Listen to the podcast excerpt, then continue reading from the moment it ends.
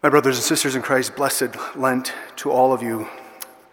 There's a lot of conversation in the gospel and in the first reading today about uh, being thirsty, thirsting for water. Uh, we could certainly help that uh, in North Dakota if we would melt all our snow. It would be plenty for everybody to go around.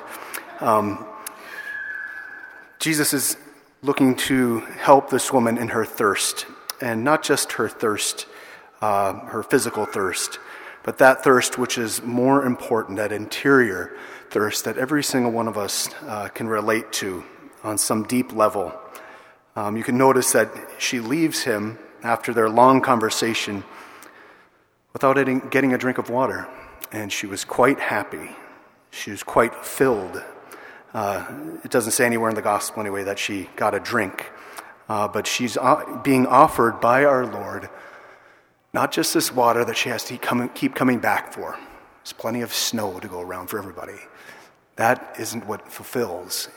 He's offering to her living water. Living water. And he says that this water will well up inside of her. Imagine if you didn't have to go and get a drink all of the time. If you could have, if you could be fulfilled just what is happening inside rather than having to go back and back and back. And so, this is what Jesus is offering to her and to all of us. Um, if we don't tempt him, if we don't push Jesus away, uh, he has so much to offer to us. We know that the, the people in the, in the desert were mad because there wasn't enough water, there wasn't the best of food. And so they're grumbling, they're testing Moses. Where's, where's the water at? And where does God say that He's going to get that water from? From that rock. From the rock. We can see the rock is also kind of a, a symbol of our hardness of our hearts, right? If today you hear His voice, don't harden your hearts. If God speaks to you, open your heart to God.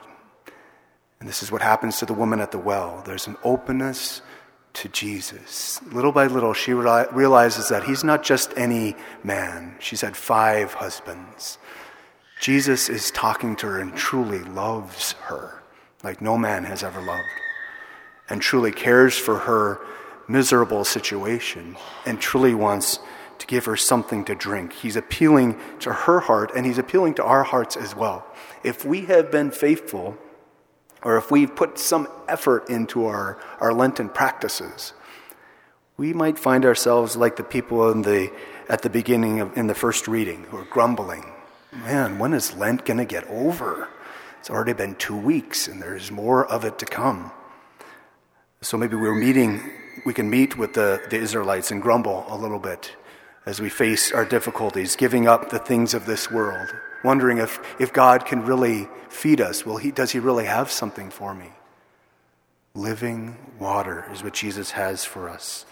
Living water He wants to give to us, welling up from inside. From inside, that's really going to feed us. He, he appeals to us, especially through St. Paul's letter today that you heard. Christ, while we were still helpless, died for the ungodly. And then he even tries to make this argument. He does it so beautifully. He says, You can think of somebody uh, who might have to die for another person. If, they, if it's a good person, they, they would die for them, maybe. If you had a really good uh, leader and you said, I'm going to die for them, or for a, for a parent, or for somebody who truly we love, maybe we'd get enough courage to do that. But listen to what he says. St. Paul says, But God proves his love for us. How? In that while we were, we were still sinners, Christ died for us. Unbelievable. Unbelievable. Which of us could, would be moved to tears when we recognize what he's done for us? And this is what's presented to us in the Lenten season. We're, we're brought before Christ, and he wants to give us something that will really feed us. Give us something that we can really take deep into our hearts and we can really drink, something that will really satiate our thirst our longings in this world. Our Lord wants to give that to us. And I would, I would offer uh, to all of us uh, that in this season of Lent, we can't do anything better uh, than come into church, especially for the sacrament of confession. what happens in the sacrament of confession? There we get to receive from Christ the living water that he gives us. Where does the living water come from? It comes along with his blood, from his, from his pierced side. The image in our entryway has, is, depicts that beautifully. Jesus is pulling back his garment. And there we can see the streaks of, of blood and water coming forth. That's his mercy. If we're, if we're dying of thirst, if we're, we're hungering for God, if we're saying, God, where are you in this desert? Confession could definitely be the answer. And I don't want you to be scared of confession in any way. It's been a while since you've been to confession. Don't be afraid. I promise to you, it's only the devil who's scaring you. Jesus would never scare you away any more than he would scare this woman away from the well because she's had five husbands. Why? You see those apostles when they got there, like, why is he talking to her? Wondering what's going on. Jesus knows what he's doing. He's able to talk to us. A, a quick way to go through uh, your, your, your um, confession take a little time uh, to examine your conscience. What is it that uh, has been going on in my life. And make a mental list of just at least three things, three places where you know that you need Jesus to, to feed you. And just take note of those. Is there places where there's been anger in my life? Gossip? Lust? Laziness? Forgiveness that I haven't given to others? Have there been a hesitation to pray? Have I been impatient have I been overeating or overdrinking? any of those places. Remember, this is where Jesus gently approaches us and he wants to help us in this place. So, I say, come up with just some main ones one, two, three. Walk into the confessional, say, Father, forgive me, for I have sinned. It's been this many weeks, this many months, this many years since my last confession. Uh, and these are my sins. Here's where you say the sins that you've committed.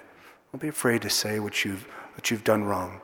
Jesus is able to forgive any sin. What's the only sin that he can't forgive? Do you know?